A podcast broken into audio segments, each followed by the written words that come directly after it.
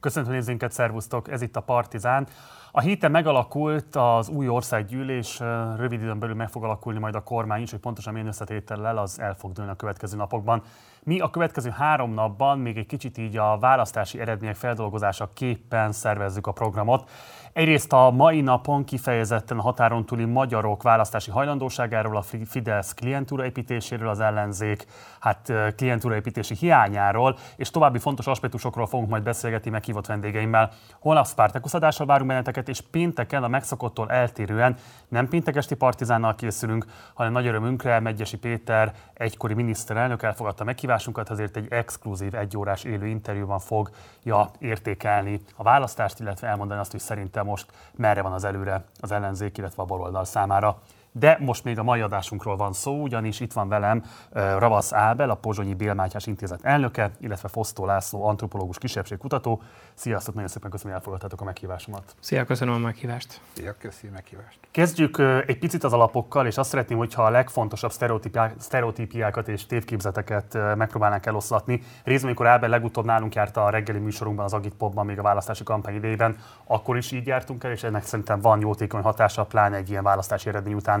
Tehát igazából mit lehet elmondani, hány határon túli magyar szavazó van regisztrálva, hányan tették le a voksukat, és az összszavazatszámhoz képest ennek igazából milyen típusú jelentősége van a ti megítélésetek szerint? Kezdjem én.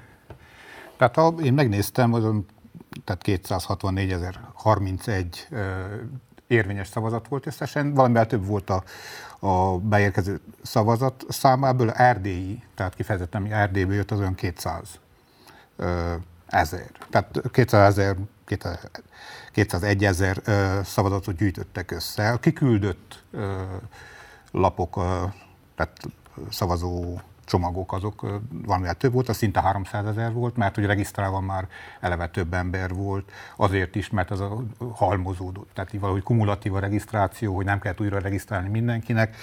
Tehát azt jelenti, hogy ugye a, a válaszarány az nagyjából megegyezik azzal, ami Magyarországon is volt, ugye nagyjából 60-70 százalékos lehetett a, a, a visszaküldött szavazatok száma. Ezek jó részt levélszavazatok, nyilván, amit ezt begyűjtött a olyan közvetítő szervezetek gyűjtöttek be, mint az Eurótransz Alapítvány, meg a Demokrácia Központok, illetve a Csíkszeredai és a Kolozsvári konzulátuson lehetett közvetlenül is leadni ezeket a szavazatokat, ott ilyen 13 ezer Kolozsváron és 5 ezer Csíkszeredában. Tehát nem beszélünk hatalmas számokról ilyen szempontból. Ezt azért tartom fontosnak kihangsúlyozni, mert mindig az a, a, az első reakció, hogy 90 valahány százalékban minden erdélyi magyar ugye szavaz, és többnyire Fidesz szavazó. Tehát ez a, a szám, ez a 200 ezer vagy 200. Még hogyha az összes levélszavazatot is veszük, ez, ez messze nem az összes erdélyi magyarra vonatkozik, hanem az állampolgárok, akik magyar állampolgárok is, az talán 600 ezer, nem tudom pontosan most ezt megbecsülni, de most éppen folyamatban levő népszámláláson talán azért ennél ö, több felnőtt magyar ö, van, tehát egy millió körül van a, a magyarok száma, ezeknek fele mondjuk, vagy talán kicsivel több, mint fele magyar állampolgár is, és ezeknek egy része, tehát hogyha úgy veszük fele szavazott, tehát egy olyan egyharmad, egynegyed az összes magyarnak, aki Erdélyben élt, szavazott, úgy gondolom. Egy kérdés még hadd maradjunk az erdélyi magyarságnál. Ugye, ahogy te is mondtad, nagyjából a határon túl erdélyi magyarságnak az 55%-a vette föl a Nem. kettős állampolgárságot, és hogyha azt nézzük, hogy 2010 óta konstansan nagyjából egy 200 ezeres tömb az, aki mindig részt vesz a választáson. Lehet-e tudni, hogy őket igazából mi motiválja, mert ugye azok a típusú előnyök, amik mondjuk a szerbiai, a vajdasági magyarságnál előállhatnak, vagy a kárpátai magyarságnál előállhatnak, az uniós tag Románia esetében ezek nyilvánvalóan nem állnak rendelkezésre, tehát nincsen meg az a típusú adott esetben bármilyen más szempontok nem játszanak szerepet abban, hogy részt vegyenek a szavazáson. Tehát igazából mik azok a mozgatórugók, amelyek mégis ráveszik őket arra, hogy részt vegyenek egy magyarországi szavazáson? Hát eleve az, hogy valaki fölveszi az állampolgárságot, annak nyilván több oka van, ennek vannak érzelmi okai, és az embereknek egy jó része. Azok, akik nem is szavaznak, de uh, nyilván ők azért, hogy, hogy tartozzanak a magyar nemzethez közjogilag és ide kapcsolódóan. Ez, ez, ez vitathatatlan, ez nem is nem vonja kétségbe senki. Az, hogy miért szavaz valaki, nyilván ez, ebben erősebb motiváció nyilvánul meg. Abban a, tehát itt ebben szerepet játszik az, hogy a magyar média térben részt vesz az erdélyi magyarság, és nyilván az Orbán Viktor népszerűsége. Ez egyik magyarázó erő, tehát ezt nem lehet, nem is kell eltagadni. A másik motiváló erő nyilván az, az is, hogy hogy egy ilyen erős kampány zajlott, amit tulajdonképpen a, a határon túli politikai szervezetek támogattak, szerveztek, még a, a szülővárosom, Sefi Szentgyörgy, ugye olvasom az újságban, hogy volt még kampányfőnök is három széken, tehát ez, ez azért érdekes, mert hogy tulajdonképpen Romániában nincs ebben az időszakban választás, és választási kampány sincs ilyen szempontból. Tehát az van, hogy a magyarországi választási kampánynak volt egy ilyen lágazása az, ami ott történt. Tehát a, nyilván a, a kampány Tehát konkrétan volt egy Fidesz által delegált személy, aki az otthoni kampány szervezésért felelt? Én a sajtóban annyit tudtam uh, kivenni, hogy volt egy kampányfőnök, inkább úgy tűnt, hogy a, a helyi uh, megyei uh, tanácshoz kapcsolódott. Tehát ez, ezt nem tudom, milyen forrásból lehetett ezt, ezt támogatni. Ábel, térjünk rá Szlovákiára. Ugye kérlek erősíts meg, hogy továbbra is van az a törvényi kitétel, amely kifejezetten tiltja a kettős állampolgárságot, tehát hogy a Szlovákiában élő magyarság konkrétan a szlovák állampolgárságát veszélyezteti akkor, hogyha folyamodik a kettős állampolgárságért, de így is azért van 1515 ember legutóbbi KSA statisztikák alapján, aki mégis adott esetben vállalta ezt a kockázatot mi motiválhatja ezeket az embereket, és mit lehet elmondani, valóban elindulnak eljárások velük szemben, valóban megfosztják őket a szlovák állampolgárságuktól? Igen, tehát kezdem ott, ahol te kezdted, valóban létezik a kettős állampolgárságot tiltó törvény változatlanul Szlovákiában. Némileg módosult ez a törvény most az elmúlt hónapokban. Azok, akik öt éve már külföldön élnek, tartózkodási engedélyen rendelkeznek, vagy bármi ilyesmi, ők visszakaphatják a szlovák állampolgárságukat akkor, hogyha közben megszerezték a magyart, vagy kérhetik most már szabadon a kettős állampolgárságot. De nyilván ezek azok az emberek, akik többé-kevésbé valószínűleg így is úgy is szeretnének Magyarországon élni, szavazni. Azok a szlovákiai magyarok, akik otthon élnek Szlovákiában, nem akarnak Magyarországra jönni, de akár úgy, mint a Fosztolaci mondta, érzelmi alapon szeretnék a magyar állampolgárságot, továbbra sem vehetik fel, és továbbra sem szavazhatnak. Az, hogy nem szavazhatnak, ez a törvényi, tehát abból adódik, hogy nincsen állampolgárságuk, az, hogy nincsen állampolgárságuk, az meg abból adódik, hogy tilos. Annak ellenére, és itt reagálok a másik részére a kérdésednek, hogy ez a tiltás gyakorlatilag érvényesíthetetlen, ez egy nehéz szó volt. Tehát nem, nem tudsz érvényt szerezni neki. Uh-huh. Miért van ez? Azért van, mert a szlovák állam nem tudja, hogy kikapja meg a magyar állampolgárságot. A magyar államnak meg semmiféle motivációja nincs, hogy kiadja a szlovák államnak, hogy na ők azok, akik fölvették az állampolgárságot, most már vegyétek el tőle a, a szlovák állampolgárságot. Ez egy megegyezés, hogy azért ebből vannak államközi feszültségek? Ebben semmiféle megegyezés nincsen, ez egy, ez egy gyakorlat. Tehát a magyar állam, de, de egyébként ez bármely két állam között igaz, semmelyik államnak nincsen motivációja, hogy kiadja az állampolgárai listáját egy másik államnak, a saját állampolgárait védi. Gyakorlatilag kétfajtaképpen lehet elveszteni a szlovák állampolgárságot úgy ténylegesen. Az egyik az, amikor valaki bejelenti saját magát, vannak olyan aktivisták, akik tulajdonképpen rámutatva a törvénynek a, a, a, a, a rossz oldalaira saját magukat bejelentették, mint magyar állampolgárokat, és el is vesztették az állampolgárságokat. A másik csoport pedig az, akik valamilyen véletlennél fogva leleplezik saját magukat a szlovák hatóságok előtt. Ebből nagyon kevés volt olyan, aki rossz útlevelet kap elő mondjuk egy határellenőrzésnél, vagy bármi ilyesmi. Egyébként a szlovák úgynevezett ellentörvény, ez sokkal inkább sújtott bárki más, mint a magyarokat Szlovákiában, abból a szempontból, hogy azt hiszem, hogy nagyjából 4000 ember vesztette el az állampolgárságát, ennek a túlnyomó többsége nem magyar volt. De annyira túlnyomó többsége, hogy elhanyagolható a magyaroknak a száma néhány száz ember, inkább passzívan akadályozta ez a törvény a magyarokat, a szlovákiai magyarokat abban, hogy szavazzanak. És akik pedig szavaztak, szerintem azért tették azt, mert kötődést éreznek a magyar állam irányába, és azt is gondolják, hogy befolyásolniuk kéne a választási eredményeket. Ugye azt mondtad, hogy dolgozzunk azokkal a tévhitekkel, amik vannak, és én rögtön egynek nekifutnék így közvetlenül is abból is kiindulva, amit a Laci mondott. Tehát van az a tévhit, hogy minden egyes határon túli magyar Fidesz szavazó, vagy legalábbis a 95%-uk az, Ez nem igaz. Valószínűleg, hogyha minden egyes határon túli magyar választana a magyar parlamenti választásokon, és csak ők választanának, akkor is kétharmados Fidesz kormány lenne, de ezt nélkülünk is nagyon jól elintéztétek, ez nem kellenek a határon túli magyarok.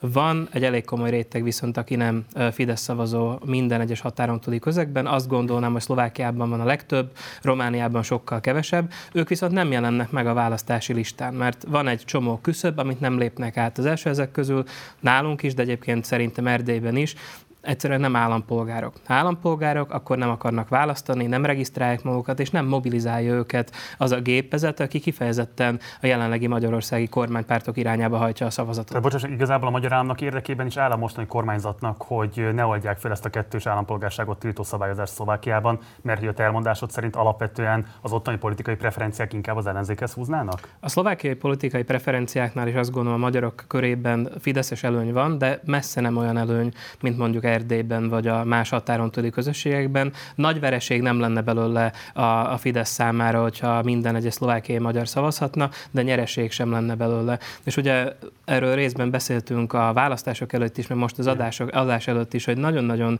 kis hatása van a határon túli szavazatnak a magyarországi végeredményre. Onnantól kezdve, hogy Magyarországon a választási rendszerbe bekerült az úgynevezett szuperkompenzáció vagy győztes kompenzáció, a határon túli szavazatok sokkal több magyar listás szavazattal versengenek, és végül nulla, egy és radikális esetben két mandátumot tudnak befolyásolni. Egyébként az egész a 14-es választáshoz kötődik vissza, és ott erősödött meg ez a legendárium, amikor ugye konkrétan a két szükséges mandátum számot döntött el a határon túl érkező szavazatoknak a száma. Beszéljünk egy kicsit az anyagi ösztönzőkről, mert ez egy másik visszavisszatérő toposz azzal kapcsolatosan, hogy mennyiben vannak emiatt ösztönözve adott esetben a határon túl élő magyarok, főként Vajdaságban és Erdélyben, az iránt, hogy részben fölvegyék az állampolgárságot, részben pedig, hogy a Fidesz támogassák. Ugye itt volt egy kutatás, amelyet Bányai Barna politológus végzett el, ő 2010 és 2018 között azt számolta ki, összesen 513 milliárd forint ment úgynevezett határon túli célokra a magyar költségvetésből. Ebből ugye minden benne van az ő számítása szerint, amit az árszámadásból ki lehetett szedni. A ti megítélésetek szerint helyes ez az összeg, vagy esetleg magasabb lehet ez az összeg, és a megítélésetek szerint mik azok a legfontosabb beruházások, bármilyen más típusú infrastruktúrafejlesztés, közösségi események támogatása, kultúraszervezés és így tovább, ami ebből hasznosult, és ténylegesen nem csak klientúrát képzett a Fidesz számára, hanem valóban az autonómiát erősítette ezekben a határon túli magyar közösségekben. Még csak egy, egy hozzá fűzni valóm lett volna itt, vagy van ehhez, a, amit mondott most Ábel is, hogy, hogy vannak azért, akik ellenzéki szavazók, tehát az a 4-5 százalék, aki, aki most a levélszavazatokban más pártot választott, tehát olyan 11 ezer emberről van szó, ennek egy része azért Erdélyből is szavazott, tehát nem lehet azt mondani, hogy egy teljesen homogén tömegről, vagy ilyen választási manevra masszáról lenne szó. Visszakapcsolva ugye a, a hogy mennyi pénz. Hát ez mennyi időre vonatkozik ez a, becslés? 2010-2018, legalábbis Igen. bányai számításai szerint. Én hát ezt nem tudom most konkrétan sem megerősíteni, sem cáfolni. Én egy másik ilyen áttekintésből készültem, azt az átlátszó Erdély készítette. 2020-21-ben milyen összegek mentek át a, a Betlen Gábor alapon, ami egy alapítvány, ugye, ahonnan elsősorban a határon túli az erdélyi intézményeket és projekteket támogatja, és hát ebben az, az, az volt számomra érdekes és feltűnő, hogy olyan 129 milliárd forint, ami ugye olyan 365 millió eurónak megfelelő pénz volt 2020-ban, ez egy nagyságrendel több, mint ami korábban szokott lenni, viszont ez 21-re 32 milliárd forintra csökkent. Tehát ez egy nagyon nagy ingadozást mutat, és hát ez egy olyan 91 millió eurónak felel, meg az egynegyedet tulajdonképpen az előző évnek, tehát az, az, az a, ebben az érdekes számomra, hogy ez, ez nagyon változik, tehát hogy kiszámíthatatlanul működik, és hogy nem csak, hogy ez a, az összegnek a mértéke kiszámíthatatlan, hanem hogy átláthatatlan az elosztása is nagyon sok esetben. Tehát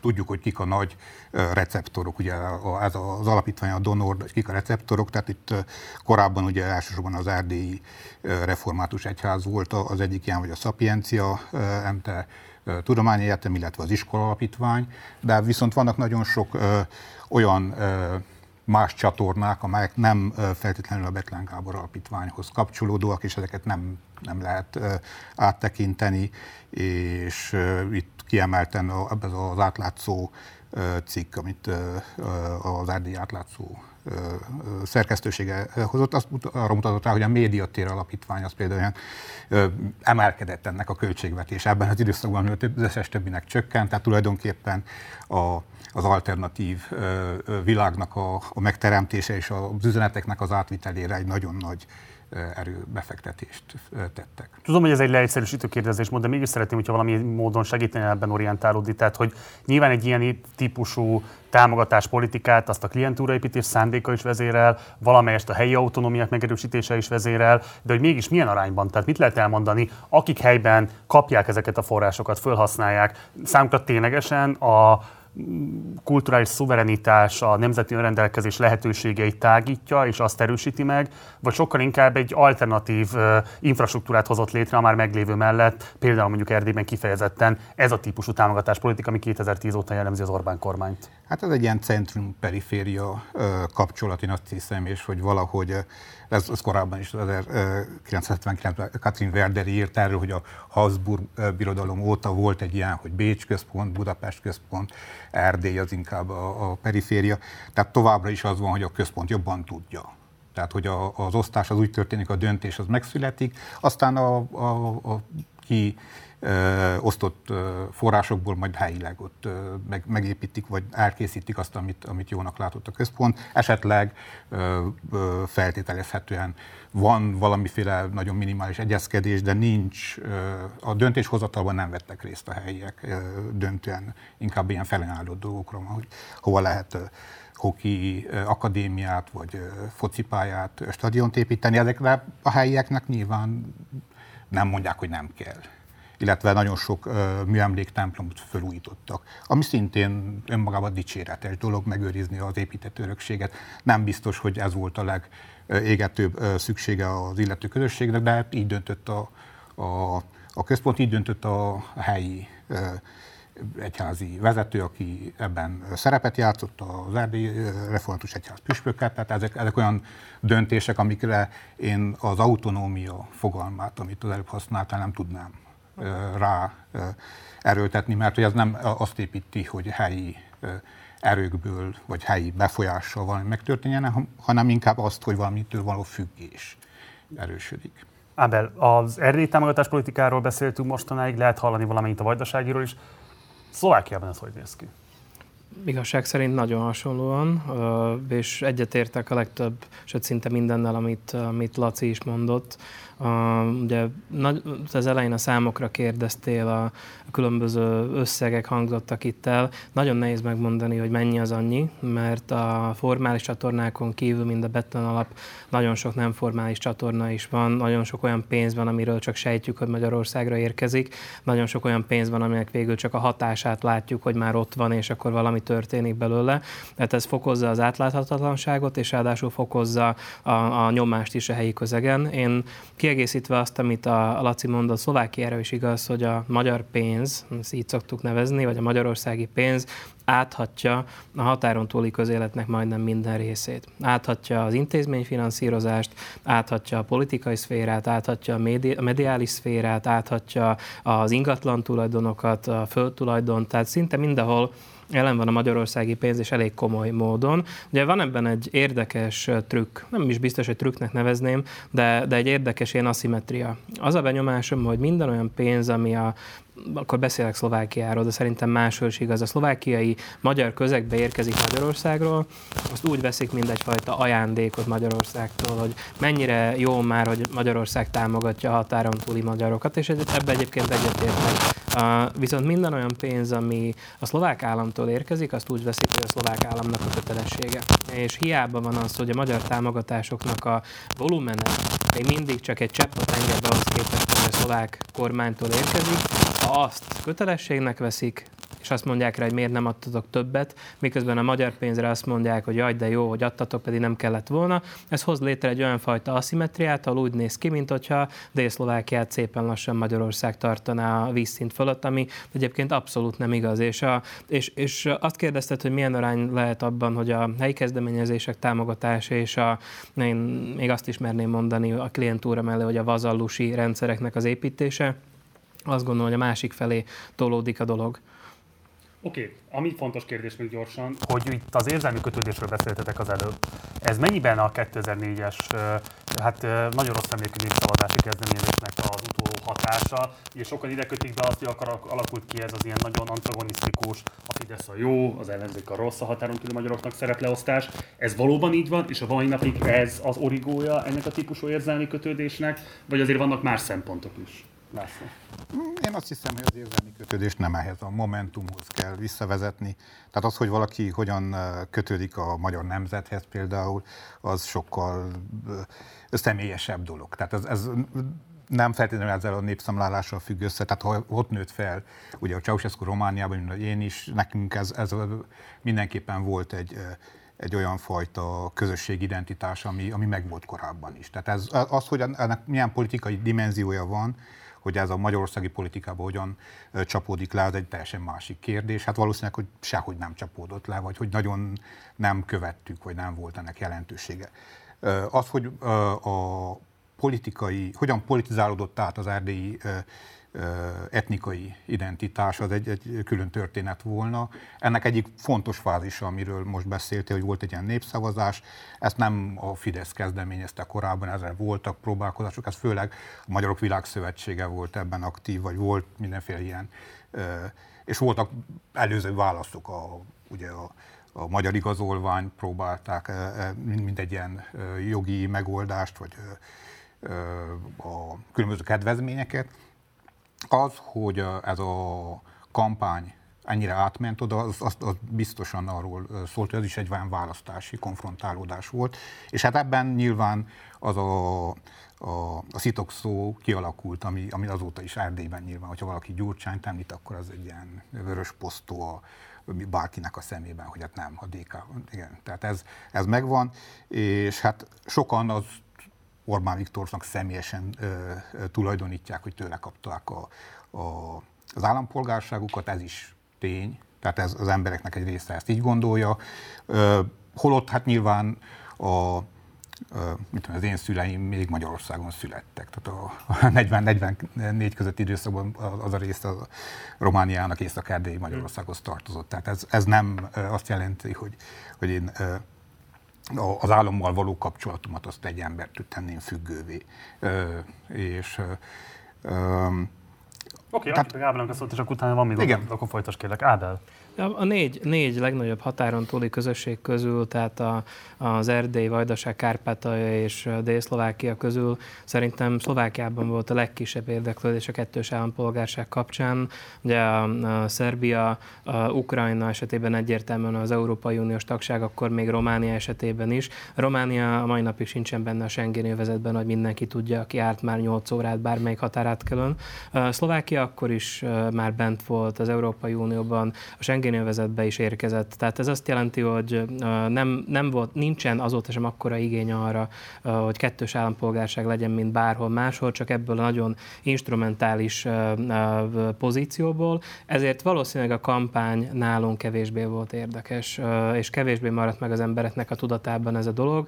Máig is előhúzogatják, különösen a jobb oldalnak a keményebb részén, a szlovákiai magyar közegben ezt, hogy nem, már hogy a nemzetáruló baloldal és a többi, de nálunk ez nem volt olyan intenzív, és ez azért is volt, mert én szerintem annak ellenére, hogy korábban a határon túli alternatívát mondjuk a Magyarországhoz képest az erdélyi politikai elitek képezték, a határon túli alternatívát az elmúlt tíz évben egyértelműen Szlovákiában láttuk, egy teljesen más modellt működtettünk, mint ami volt a többi határon túli közösségben. Tehát miközben a, a, a romániai magyar politikai elitek fokozatosan az én megérzésem szerint tulajdonképpen beszorultak a Magyarország által teremtett keretekbe, Csehszlovákiában egész az elmúlt időkig működött egy alternatív rendszerhez képest. Ugye nem teljesen objektív pozícióból, mint a hitpárt korábbi alelnöke beszélek, ez fontos azért kijelenteni. Ez egy interetnikus modell volt, és nagyon jól tudom, hogy mennyire féltek ettől nem csak Budapesten, hanem a, a határon túli közösségek magjaiban is, hogy el lehet indulni egy másik irányba. Most onnantól kezdve, hogy a téma nem az volt, hogy bal vagy jobb, magyar bal vagy magyar jobb, hanem hogy egy interetnikus modell vagy az etnikai politizálás, teljesen más témák kerültek nálunk az előtérbe. Biztos vagyok benne, hogy most, hogy a szlovákiai magyarság is visszatér az etnikai modellhez, most el lehet kezdeni újra dolgozni a kettős állampolgárság témájával is. Ha már egyébként szóba kerültek a határon túli magyar pártok, ezek ugye 2010 az eléggé, hogy mondjam én, súlyos konfliktusokkal terhelten zajlott le az a típusú területfoglalás, amit a Fidesz hajtott végre. Kijelenthető az, hogy mostanra igazából a reprezentatív nagy magyar pártok mindegyike az vagy így, vagy úgy, de fiók szervezetévé vált a Fidesznek. Hát rám nézel, és sajnos azt kell mondanom, hogy igen. A Szlovákiában biztosan zajlik egy olyan mozgás, amelynek a, a, a részeként minden olyan politikai párt, ami korábban nem volt Magyarországtól függő, az is bekerül egy olyan közös keretbe, ahol a függőség kialakulóban van. Magyarország, a magyar kormány, a Fidesz kormány nagyon türelmes volt ezen a fronton. Legalább tíz évig hajlandó volt finanszírozni a magyar közösség pártját, amely parlamenten kívüli pártként testesítette meg az etnikai technikai modellt, egy partneri viszonyként, egy nagyon erős partneri viszonyban dolgoztak együtt, és bevárták azt, ameddig a többiek tulajdonképpen melléjük süllyedtek, és innentől kezdve szerintem azt gondolom, hogy Szlovákiában is az a terv, legyen egy erős párt, ez legyen a mindenkori magyar kormánynak a partnere, és, és legyen egy függőségi viszony. Hát Romániában is, a, a, hát ha mostani tényszerűen nézzük, akkor eléggé azt kell mondani, hogy tényleg az RMDS, a domináns etnikai párt Romániában, az beállt a Fidesz mellé, vagy mögé, vagy valami, van, aki azt mondja, hogy fiókpártá vált, amiben van igazság. Ők, ha maguk a, a az RMDS vezetőit kérdezzük, akkor ők ezt tagadják általában. És ez egy érdekes történet, mert, mert Romániában ugye korábban két pártot is létrehozott a Fidesz egymás után, az MPP-t, a Magyar Polgári Szövetséget, majd a Néppártot, amelyek csődöt mondtak. Tehát, hogy ezek nem tudtak tulajdonképpen versenyezni a domináns párttal. A domináns párt az egy szövetség, eleve platformoknak a, az összességéből jött létre korábban a 90-es években, és sokáig úgy, úgy tekintettünk rá, és úgy tekintünk néhányan rá, hogy erdélyi Erdély plurális, politikai és plurális társadalom, ez artikulálódhatna a politikai mezőnyben is, ami egyre inkább nem történik meg. De hát ez a, ezt az illúziót mondjuk, ezt, ezt még maguk az RMDS vezetői is továbbra is fenntartják, hogy egy plurális uh, politikai uh, szövetségről van szó, holott hát uh, a, a gyakorlat inkább azt mutatja, hogy, hogy egyre inkább uh, a Fidesznek a, a szekerét tolják nagyon sok esetben. Akár Romániában, akár Szlovákiában ezek a pártok vesztenek-e szavazókat, vagy adott esetben politikai befolyást, amiatt Orbánistaként tekintenek rájuk. Tehát például ez mennyiben akadályozza szerintetek a politikai érvényesülésüket, adott esetben jár bármilyen többlet előnyel, amiről kevesebbet beszélünk. Tehát, hogy hogyan látjátok, mennyiben e, nyilvánvalóan egyfajta függőséget és adott esetben erőforrásokat is jelentett egy ilyen típusú együttműködés, de felteszem, van ennek árnyoldala is, van egyébként. Szerintem van. A, ugye a szlovákiai magyar politikai kultúrában mindig két fő álláspont volt azzal kapcsolatban, hogy hogyan kéne ezt csinálni, és attól függetlenül, hogy ennek mi volt éppen a politikai megtestesülése, megtestesítése. Az egyik irány mindig az volt, hogy ki kell harcolni a jogainkat, és ebben a fő Budapest. Budapesttel a hátunk mögött megyünk harcolni a jogainkért. A, a másik kultúra vagy tradíció mindig arról szólt, hogy Pozsonyban tárgyaljuk ki a jogainkat. És innentől kezdve nem Budapest volt a fő referenciapont. Ha Budapest támogatta a követeléseket, hozzátette a saját segítségét a dologhoz, akkor, akkor ez örömteli, de nem Budapest az, aki harcol értünk. És ezt a kettőt egyszerre nem lehet csinálni. Ki kell választani, hogy melyik irányba megyünk. Na, általában azok a pártok, amelyek a Fidesznek a partnerei inkább az első irányba mennek, harcolnak, és a Fidesz segítségével harcolnak. Sok esetben ez azt jelenti, hogy a, a, a belföldi, akár akár a szlovákiai politikai térben marginalizálódnak, nem szavaznak rájuk mások, mint a helyi magyarok, és a helyi magyaroknak is egy olyan része, akiknek elfogadható ez az irány. Sok esetben azt láttuk Szlovákiában, hogy mondjuk a magyar közösség pártja fontosabbnak tartotta a helyi szintű képviseletnek a megtartását, polgármesterek, megyei képviselők és a Fidesz partnerségét, mint mondjuk a bejutást a, a szlovák parlamentbe. Fontosabbnak tartották azt, hogy a struktúrák legyenek, azt, hogy a helyi szervezetek működjenek, és azt, hogy ezeket a Fidesz utána tudja támogatni, a magyar kormány tudja Ennek támogatni. van komoly politikai költség az ő helyi érvényesülésükre nézve? Mit jelent a politikai költség? Ha a politikai költség az, hogy ez a párt nem volt a parlamentben 2010 óta, 2012 óta, akkor igen, ennek nagyon komoly politikai költsége van. Hogyha azt nézzük, hogy ez a párt fönnmaradt a mai napig, polgármesterei vannak és regionális képviselői és egy erős budapesti partnere, akkor nem voltak politikai költségei. László. Hát Romániában szerintem különösen az utóbbi időszakban a, ugye az ukrajnai orosz agresszió óta ennek, ennek van egy, egy kockázata, hogyha nagyon közeli viszonyt mutat fel a, a politikai szervezetünk az Orbán rendszerrel, mert ezzel egyszer mind a, a, rávetül a, a putinizmus gyanúja az erdélyi magyarokra is. Tehát, hogy ennek, ennek van egy ilyen kockázat, és azt gondolom, hogy ez, ez ellen e, próbálnak is tenni. Tehát általában a román csatornákat úgy használja az RMDS, mivel hogy az RMDS kormányon van Romániában, jelen pillanatban három minisztere is van. Tehát, hogy ezeket az üzeneteket általában nagyon határozottan román politikai, külpolitikának a, a képviseletében teszik. Tehát ez, ez egyik ilyen vonása. A másik kockázat, vagy a másik olyan vonatkozás, amiben, amiben mindig probléma van, az EU ellenessége a, a magyarországi politikai rendszernek. Ezt, ezt szintén nagyon csinyán bánva lehet Romániában kezelni, mert Románia elég erősen EU pro-euró unió attitűdökben van. Ebben ez nem feltétlenül érvényes a teljes romániai magyarságra, de ez, ez például a progresszív városi középosztály, vagy a, a progresszív fiatalok, azok, azok kifejezetten nem szavaznak az RMDS-re, ezekből a, a retrográd dolgokból kifolyólag, illetve hát a kisebbségi jogoknak az érvényesítése is némiképp visszás egy olyan logika szempontjában, hogy nemzetállamban gondolkodik, és a nemzetállamnak a modelljét feltétlenül követendőnek tekinti, mivel hogy hát egy határon túli, vagy egy ilyen romániai magyar kisebbség az, az nem szeretné azt, hogy román nemzetállam az ugye a, a Románia románoki jellegű szlogénekbe torkoljon. Ha már említetted az RMDS-nek a kormánytagságát, szeretnének megkérdezni benneteket Vajdaság helyzetéről is egy picit, bár tudom, hogy nem tartozik szorosan a szakterületetekhez, de nyilván gondolkodtok róla, hogy miért alakulhatott az ott ki, hogy ott a Fidesznek nem csak a helyi magyar domináns párttal van kifejezetten gyümölcsöző viszonya, hanem a többségi nemzeti kormányjal is igen komoly együttműködésben működnek, sőt, hát most azt lehet látni, hogy a, az ukrajnai háború kirobbanása óta talán a legfontosabb szomszédsági partnerségük lett az ottani kormányzattal. Szóval mit gondoltok, mit töltér el ennyiben a szerbiai helyzet a többitől?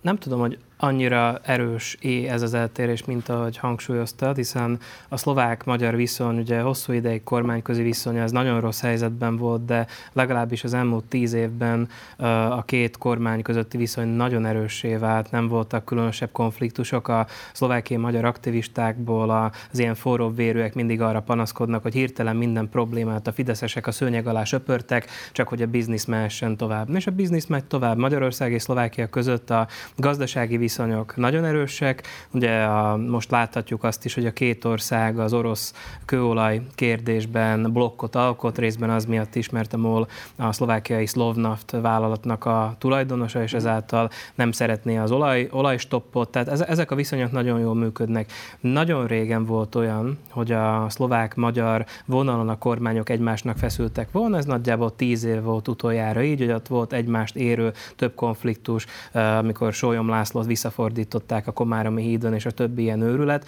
Ebből mostanság nem volt semmi. Én azt gondolom, hogy a magyar kormány éppenséget törekszik arra, hogy jó viszony, a partneri viszonya legyen a térségben. Szlovákiában mindenképpen. Én úgy értékeltem, hogy az elmúlt években a magyar kormánynak a törekedése inkább az volt a törekvése, hogy a, a, a Varsó, Budapest között fekvő Szlovákia és Pozsony épüljön be ebbe az Európa mentő kereszténybarát migráns ellenes ligába, ami, ami, ami valószínűleg valószínűleg most már soha nem jön létre, hiszen ezek az országok, és ebben Lacinak a témafelvetése nagyon jó volt az ukrán háború miatt, az ukrán-orosz háború miatt, most egészen más kérdésekkel foglalkoznak, és egészen más válaszokat adnak. Nem az van, hogy épül a szövetség Budapest és Varsó között, hanem az van, hogy Varsóban azt nézik, hogy most tényleg Budapest hajlandó-e hintapolitikát játszani az orosz kérdésben, hogy tényleg Orbán Viktor az ukrán miniszterelnököt az ellenségei között említi a választása éjszakán, és innentől kezdve sokkal jobban látszik a Baltikumtól kezdődő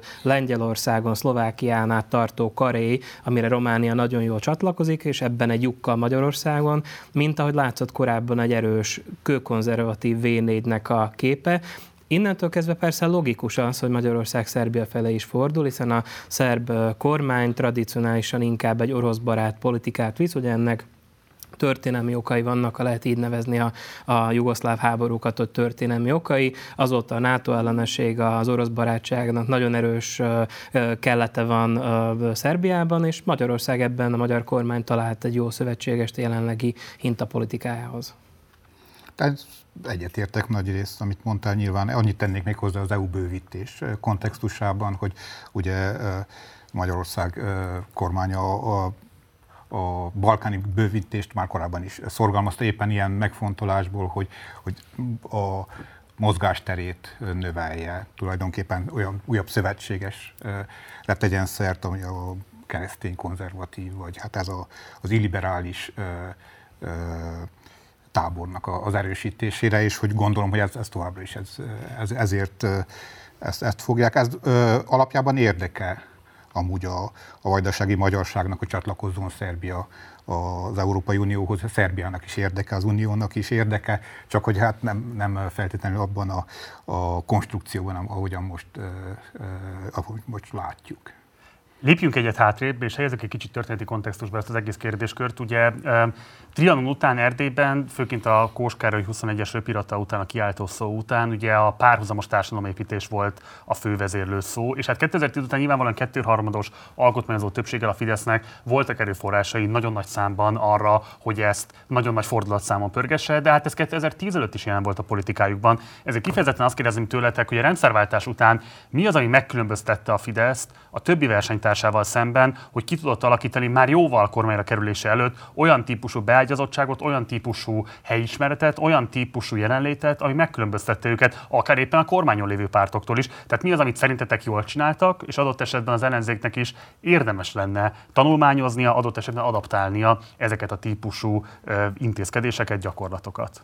Tehát a Fidesz Erdét uh, ismeri, és, és járnak oda régóta. Tehát én azt gondolom, hogy, hogy uh, amikor még fiatal demokraták, amikor még liberálisak voltak, ugye akkor is már uh, volt erdélyi kapcsolatuk, és jártak Erdélyben, és hát vannak a, voltak nyári táborok, egy, először Bálványos fürdőn, majd később Tusnád fürdőn, Tusványos táborok, az minden nyár időszakban egészen a Covidig ezt megtartották, ott összegyűlt, aki össze, akit oda hívtak, és hogy ez a fajta Erdélynek ez a centrumra való rácsatlakoztatása az ő szempontjukból ez, ez megtörtént. Ez, ebben talán egyedül vannak a, a pártok között, talán a Jobbik kivétel, de hát ezt nem hoznám pozitív példának, de a Jobbiknak is voltak ilyen próbálkozásai, hogy Borzonton nyári tábort szerveztek, még akár a helyi, megyei RMDS-es megye főnöknek a, a támogatásával is. Ez a, a jobbik az vérmesebb volt, mint, mint mostanában. Tehát, hogy vannak, voltak ilyen, ilyen próbálkozások. A többi pártnak ez egy nagy lépés hátrány. Tehát, hogy nem ismerik Erdélyt, tulajdonképpen félnek is elindulni. Tehát erre rájátszik nyilván, hanem kell nagyon messzi múltba vissza utalni. Tehát a kampány idején, amikor Márki Zaj Péter bejelentette, hogy akart menni, akkor visszautasították, utána még meg is ugye fenyegették forma, hogy jobb, ha nem jön Erdélybe. De hát a, a Kolozsvári találkozót azt, azt megtartották, de ott, ott érződött azért egy ilyen, hogy, hogy hogy lehetett volna számítani provokációra is akár. Tehát ez, ez a polarizáció, a politikai polarizáció ez, ez át, át, átment Erdélybe, és most egyelőre úgy néz ki, hogy a, a, az ellenzéknek nincsenek nagyon erős pozíciói, finoman fogalmazzak, tehát hogy ott, ott talán van egy kis keresgélés, de én, én nem láttam nagyon, hogy megvetni a lábát bárhol is. Ábel.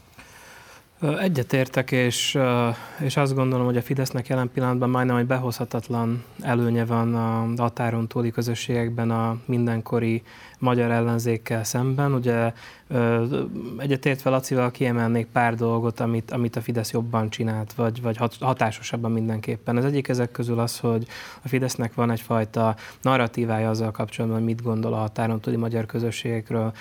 Nem habozik, nem bénázik, nem tököl, hanem egyszerűen azt tudja, hogy mit szeretne a határon túli magyaroktól, és ezt kommunikálja feléjük, ami szerintem jól látható, jól ismerhető, és viszonylag megbízható a határon túli közösségek szempontjából, vagy tetszik nekik, vagy nem, de nem az van, hogy arra gondolnak, hogy jó, akkor most jön egy új pártvezető, vagy az ellenzékbe történik egy gárdaváltás, és megint más fognak rólunk mondani, gondolni.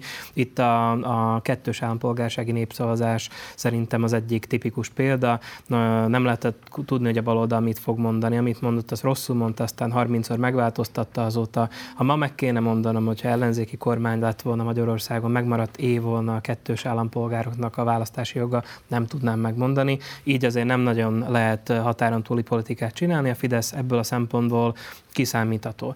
A másik dolog, megint csak nem azt mondom, hogy mit csinálnak jól, hanem hogy mit csinálnak hatásosan, az az, hogy a Fidesz mindig is egy nemzet fogalommal dolgozott, magyarok én nekem és Laci erre utalt, mint határon túli magyarnak, potyognak ki a fogaim akkor, amikor arra gondolok, hogy mit gondolhat egy itteni kisebbségi, amikor, amikor Orbán Viktor a magyarokról beszél. Hogy ezt érzei-e magáénak egy itteni roma, vagy egy itteni német? Vagy ez azt jelenti-e, hogy amikor a szlovák miniszterelnök kiáll és azt mondja, hogy a szlovákok, akkor ez én ebbe benne vagyok, vagy én az Orbánéba voltam benne, vagy hol a, hol a fenébe vagyok.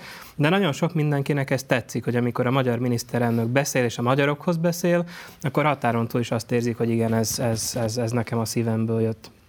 A következő dolog az az, hogy a, a Fidesz elmozdította fokozatosan, és ennek aztán egy egészen intézményi formát is adott, a külügyeket a külgazdaságnak az irányába. Tehát elkezdett pénzt tenni a határon túli közösségekbe, erről beszéltünk, de azért a pénz nagyon komoly tényezőt jelent. Nagyon sok mindenki most már számít a magyarországi támogatásra, örül neki.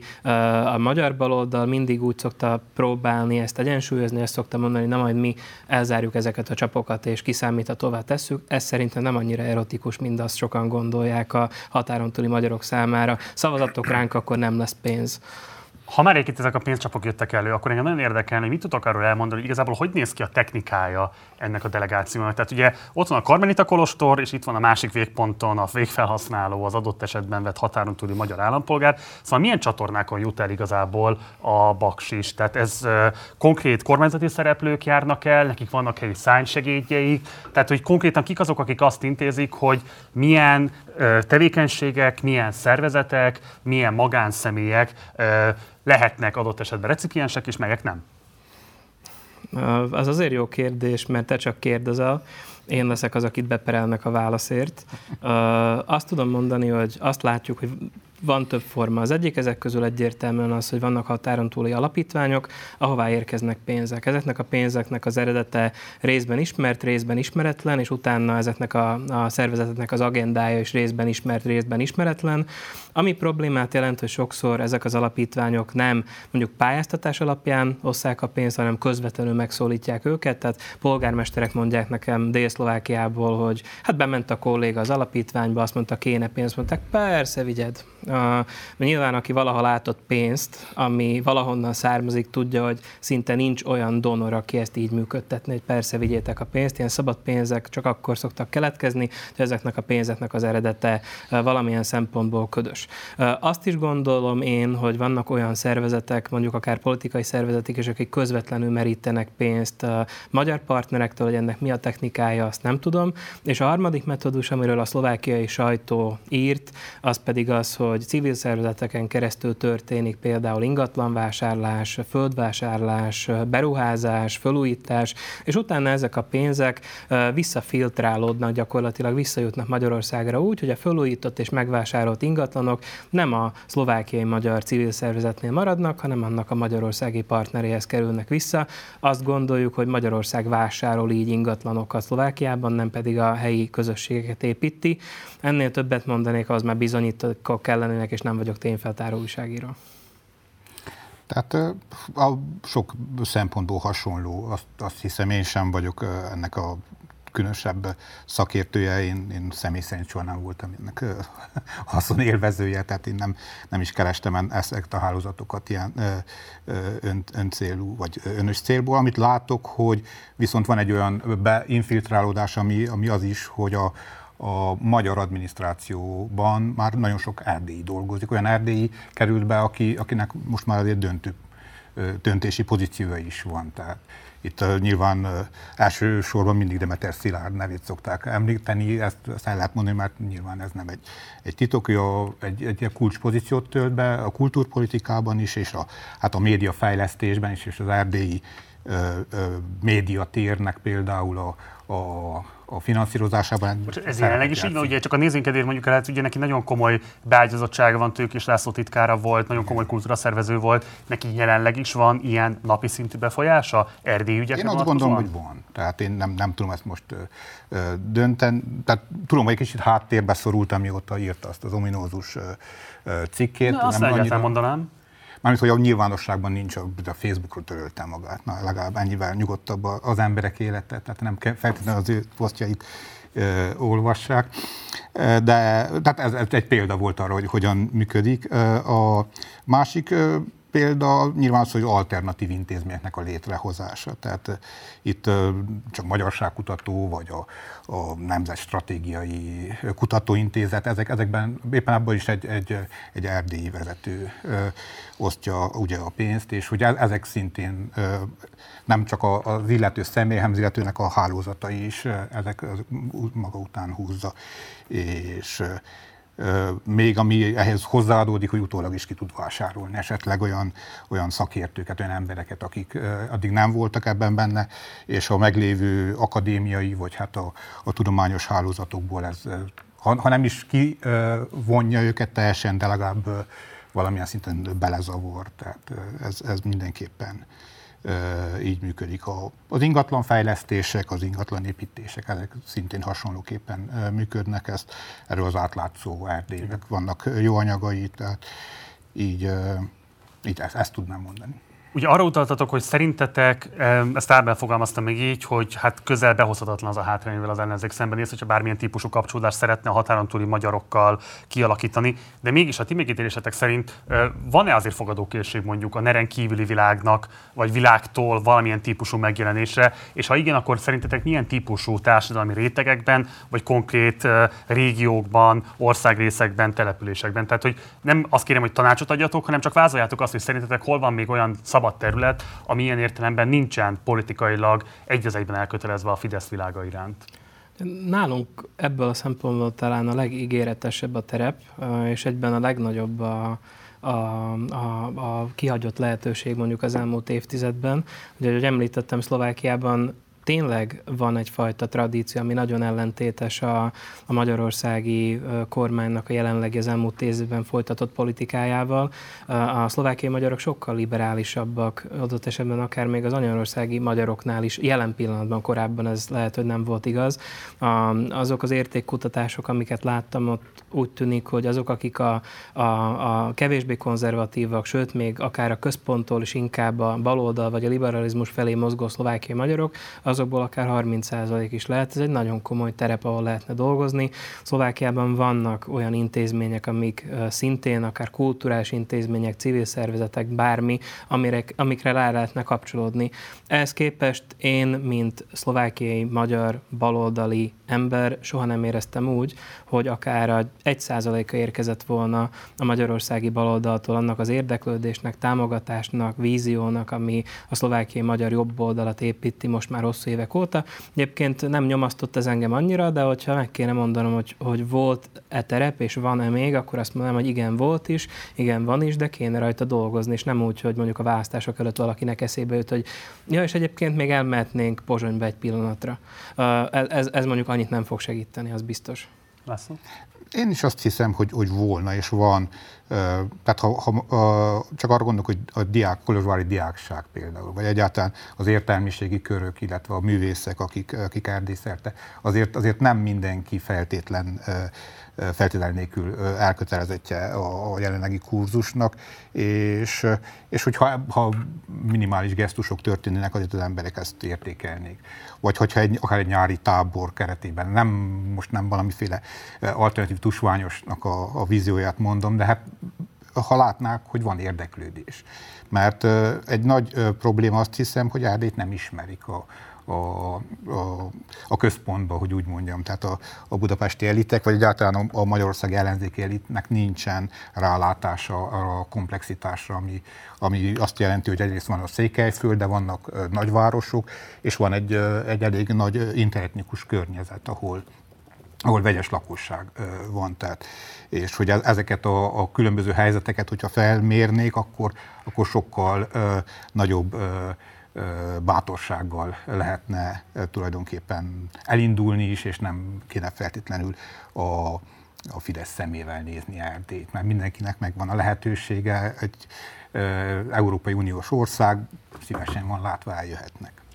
És akkor zárásként milyen típusú megítélése van a kifejezetten szélsőjobboldali pártoknak az erdélyi, vagy adott esetben a felvidéki e, magyarság körében? Itt arra gondolok, ugye, hogy a mi hazánk bejutott most a parlamentbe, e, feltehetően az ellenzéki világ jelentős része úgy gondolkodik, hogy hát ezek a formációkat ezt e, tártkorokkal fogadhatják ezek a közösségek, de mint hogyha azért mégiscsak ezzel ellentmondásosban, ellentmondásban állna az, hogy milyen típusú jelenlétük van. A mi hazánknak a tudomásom szerint igazából semmilyen komolyabb lába nincs. Ugye azok a típusú építkezések, amiket még a 64 vármegye mozgalom keretében próbáltak elvégezni, azok látványos kudarcot vallottak, most ne is menjünk ebben mélyebben bele. Szóval, hogy hogyan látjátok a szélsőjobboldalnak, a Fideszen kívüli szélsőjobboldalnak milyen típusú potenciálja van a beépülésre, a közösségszervezésre? Ez, ez nagyon, nagyon nehéz téma, ugye említetted, hogy korábban voltak kísérletek arra, hogy, hogy a Fidesz alternatívája megjelenjen akár a jobbik részéről a határon túli közegben. Szávai István nagyon sokat pittyogott ebben az ügyben, voltak mindenféle határon túli irodák és hasonló dolgok. Aztán ez elhalt, és nem gondolom azt, hogy a, a, a jelenleg bejutott mozgalom ezen tudna változtatni, viszont a határon túli radikálisoknak a kérdése az mindig egy olyan se kiköpni, se lenyelni típusú kérdés, mert hogy a határon túli magyar pártok nagy problémája az, hogy egy korlátozott mennyiségű célközönségből kell egy parlamenti küszöböt megugrani. És mindenkit, akit leveszünk, a, a, kiveszünk abból a körből, akit meg akarunk szólítani, az gyöngíti azt, hogy hány emberből kell kihozni ezt a mobilizációt, ami nálunk mondjuk az 5%-ra, máshol a 4%-ra, máshol a 3%-ra elegendő. Hogyha a, a mindenkori szlovákiai, vagy romániai, vagy bármilyen más határon túli magyar gyűjtőpárt kizárja azokat, akik a radikális jobboldalnak a szimpatizánsai szavazói, akkor a saját esélyeit csökkenti. Viszont, mivel minden határon túli magyar társadalom plurális, mint ahogy minden egyes társadalom plurális, a határon túli liberálisok meg akkor nem választják ezeket a pártokat, hogyha bent vannak ezek a, a szélső jobb oldali elemek. És ö, nálunk is, amikor most a pártegyesítés zajlott, akkor én föltettem azt a kérdést, hogy fiúk, melyik részt akarjátok bent hagyni, és melyiket akarjátok kivenni. Ezt a szélét vagy a másik szélét, az egy más kérdés, hogy a végén úgy döntöttek, hogy mind a kettőt levágják, ami szintén nem biztos, hogy egy jó válasz. Azt gondolom, hogy ezért van folyton bent a képben a, a határon túli magyar szélsőjobbnak a kérdése, mert a szövetségi gyűjtőpártok nagyon nehezen tudják őket kívül tartani, és bevenni se olyan szívesen szeretnék őket.